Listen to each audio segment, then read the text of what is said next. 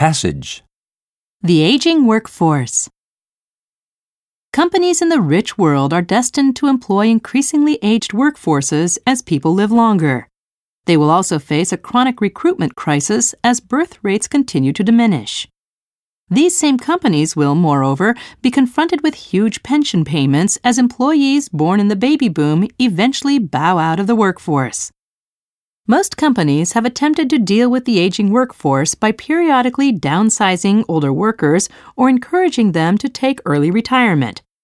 But this model cannot last. Governments are faced with high pension payouts too, and rather than cough up, they tend to endorse laws that empower older workers and make it difficult for companies to shed them. It is now illegal to discriminate against older people in most of the rich world. Companies will have no choice but to face the difficult problem of managing older workers. How do you encourage older people to maintain their creativity and adapt to new technologies? Some companies have started to think seriously about these problems.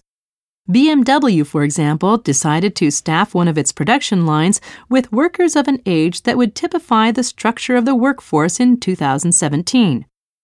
At first, the older workers had a lower production capacity, but the firm brought it up to a level comparable to the rest of the factory by introducing relatively small changes, such as new chairs, more comfortable shoes, magnifying lenses, and adjustable tables.